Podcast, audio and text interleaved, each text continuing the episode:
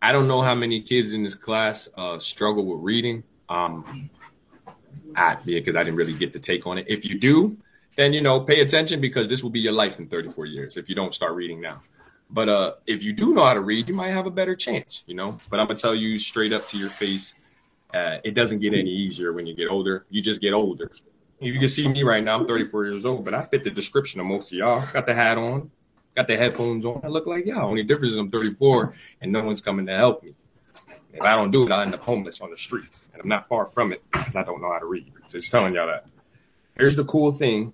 When you shed the victim mentality, this is a book I'm reading from, a motivational speaking book, and take ownership. When you take responsibility, when you take control, you're the boss. You are the C E O of your life.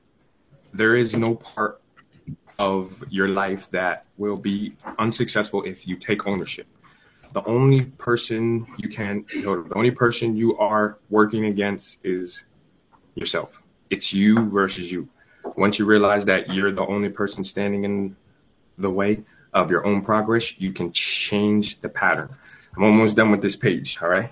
We, when I think about somebody who defies victimhood, I think about Vanessa Craig. Despite not having expectations placed upon her, despite growing up on welfare, despite having a few resources than I ever had, my mom never acted like a victim of her circumstances. She had that dog. Oh, she had that dog in her. I was trying to figure out what she what he meant by that. She had that dog, he said. If anybody ever heard that? She had that dog in her. And she know, she knew nobody was going to give her anything. After being assaulted at the age of nine or ten, she became mute for a while as a result of trauma. She was ridic- she was ridiculed by her peers and spent all her time reading. In the book she read, she saw that there was a way to happiness, that there was a world on the other side of hers. The reason why I chose this one for you, we're done with that one here, is because that's my entire life right now at thirty-four. And it's yours as well.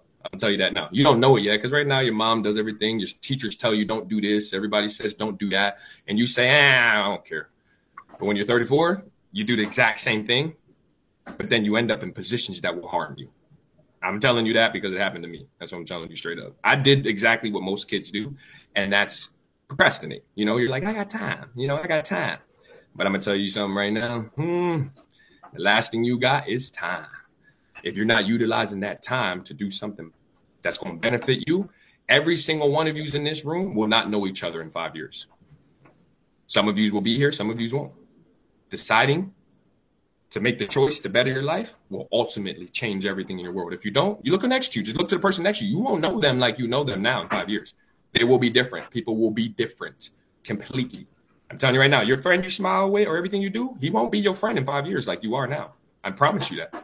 I'm telling you now. So that's what I'm trying to tell you. The only thing that will help you will be something that you can use to benefit you. Your friend can't help you in five years if he's going through something. He won't, and you won't be able to help him. Shortcast Club.